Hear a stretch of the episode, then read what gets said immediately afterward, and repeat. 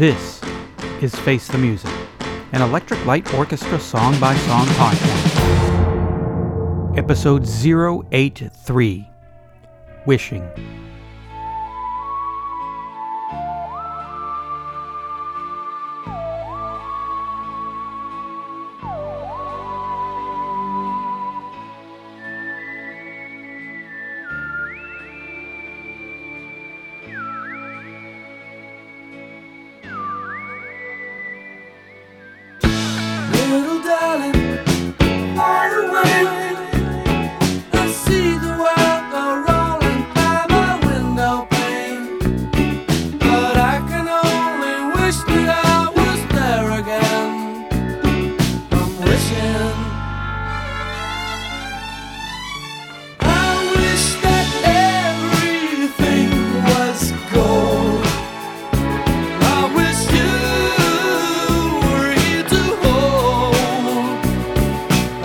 I'm wishing. What's that song all about?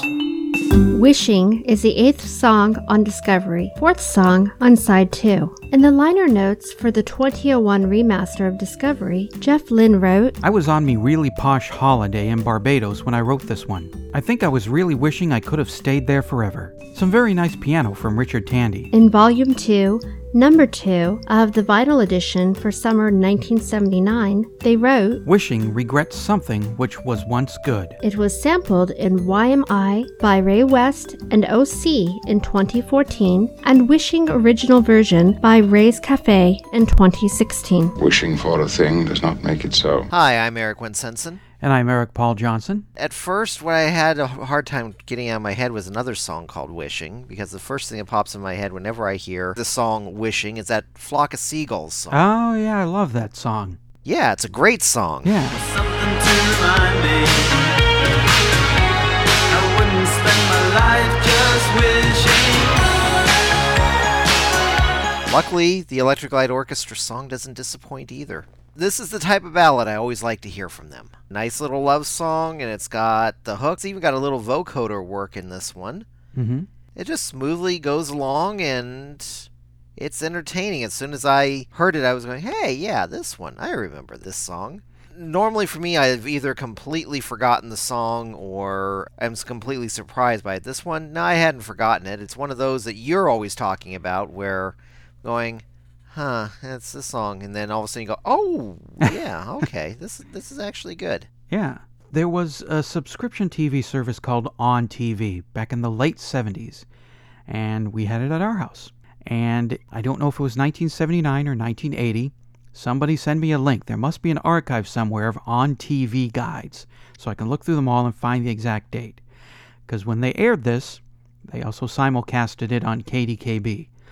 And that was my first experience with Discovery. I didn't buy the record, I saw the video album on on TV. Me, my sister, our parents, we sat in the living room, we watched it, turned down the TV, turned on KDKB, and uh, I loved the look of the videos. I loved all the songs.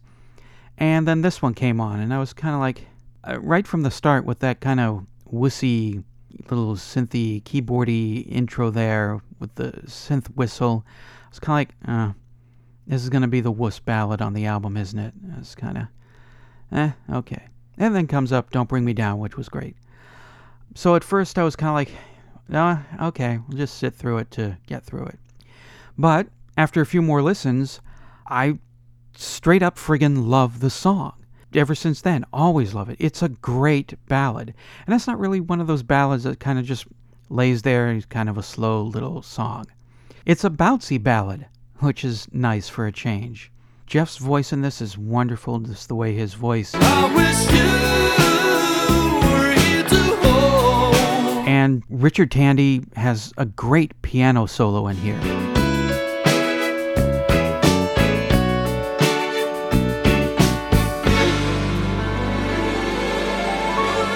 This whole band, I'm going to go off on an old man rant here now. These are people who know how to play their instruments. They have played them for a very long time. They know how to use them. They know how to make actual great music. Lately, whenever I check the Billboard charts. Oh, I'm curious what's going on right now. What's the big song? And I hear something that kind of just noisy synth crap that was bashed together in samples, sounds, and it's just it's it's Uh, just somebody who just figured out how to string together noises in a computer program, and then there's someone screaming rap words over it, and it's just crap. Out of your mind. Can't you see I'm f***ing trying? You want six times a week, and you never wanna clean up, and you talk to me like and you. And then you hear wishing. It's like, oh, these are people who know how to play music, how to make music, how to play actual instruments and play them well. Not just futzing their way through. It's like, eh, that's close enough to a song. Press that up and sell a million copies. Well, sampling and beats have their place, and hip hop music can be very, very good. But unfortunately, that was probably about 10, 15 years ago at the last time that it was really, really that good. Um, Yeah. Which you'll you'll hear a lot of hip hop fans echo the same sentiment as you are right now that that is about what it's become and Yeah. what pop music has become is not is I mean even the dance music that we used to complain about and hate yes. 30 years ago had a lot more going in it than stuff these days and yeah I remember to compare something like wishing with the, the strings and the vocoder and the piano and and the swelling hook with the chorus and everything. Oh, that's wonderful. Yeah. to uh, Justin Bieber Yeah. who trying to be serious, trying to do serious song Yeah. Good luck with that. where he's trying to say, sound a little bit jazzy, but it's just um, very almost a cappella with just a little bit of a beat and Mm. everything. And oh, we're gonna get serious now with a. I'm no longer 15 and I can do real music. And no, it, you, you can't. No, no, no, you No. can't. But you would expect, even with someone like him, that there would be at least somebody like the mu- musicians that Madonna put together to actually make her little synth poppy things from back at the time. Yeah. As much as I don't like Madonna, or is actually still, you can kind of see where it had a lot more going for it. Where there was some actual plan to put together things and make a song other than just background music. I mean, I will admit that a lot of music these days is bad. Um, However, I I've said before I can't really go on a huge rage about it. I don't get that fire in my belly because there's not enough there to get a fire in my belly about.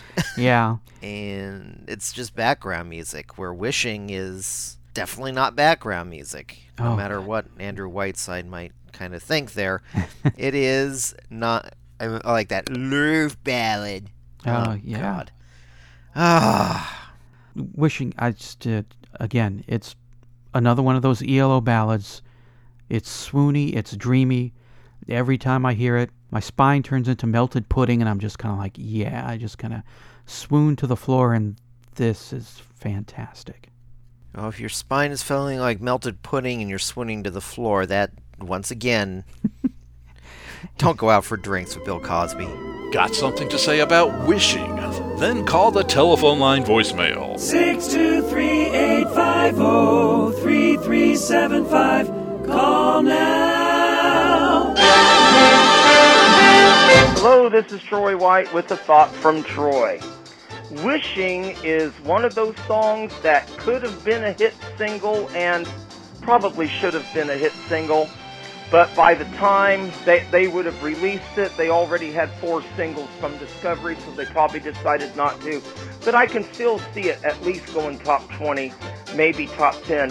I really love this song. The rhythm and the melody and the use of Little Darlin' at the start of every verse reminds me of the vocal group songs from the mid, early mid 60s going into the late 60s, like the Association, the Beach Boys, the Four Seasons.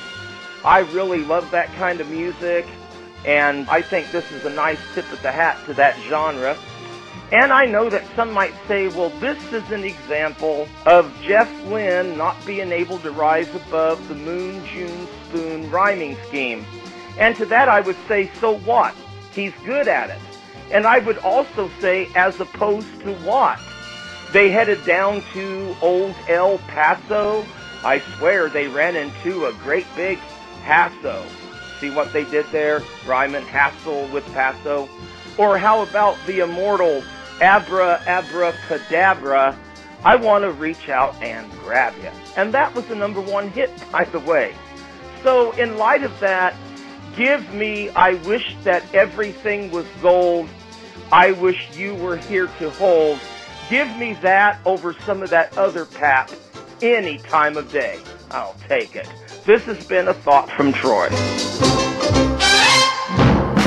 You donate to the podcast through our Patreon site, patreon.com slash elopod, you can get bumper stickers, produce an episode, or for just $1 per episode, $4 a month, you can hear shows a week before they're released to the world. Or skip all that and just hand it over directly through PayPal using the email address eloftmpodcast at gmail.com.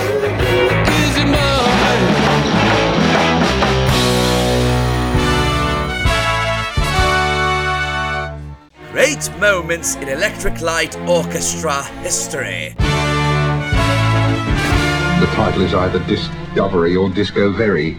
Richard sort of uh, came up with the title, I think, our keyboard player, Discovery. Because, you know, we, we always sort of look for titles and uh, whatever anybody comes up with, everybody goes, ooh, horrible. But um, he also pointed out Disco Very, and then there's so many words in Discovery, there's like lots of them. And he was dissecting the whole thing and reading all these meanings into it, you know, just for fun, really. Disco Very. Are you on Facebook? Okay, sounds like you are. Make the experience more enjoyable by joining the Facebook group Jeff Lynne's Blue World. Not only can you post anything even slightly tangentially related to ELO without some tin plated nerd with delusions of godhood blocking, deleting, or removing you, but you can win sh- ELO calendars, ties, even tickets to Xanadu. Ah, crap! Uh, not the movie, the play.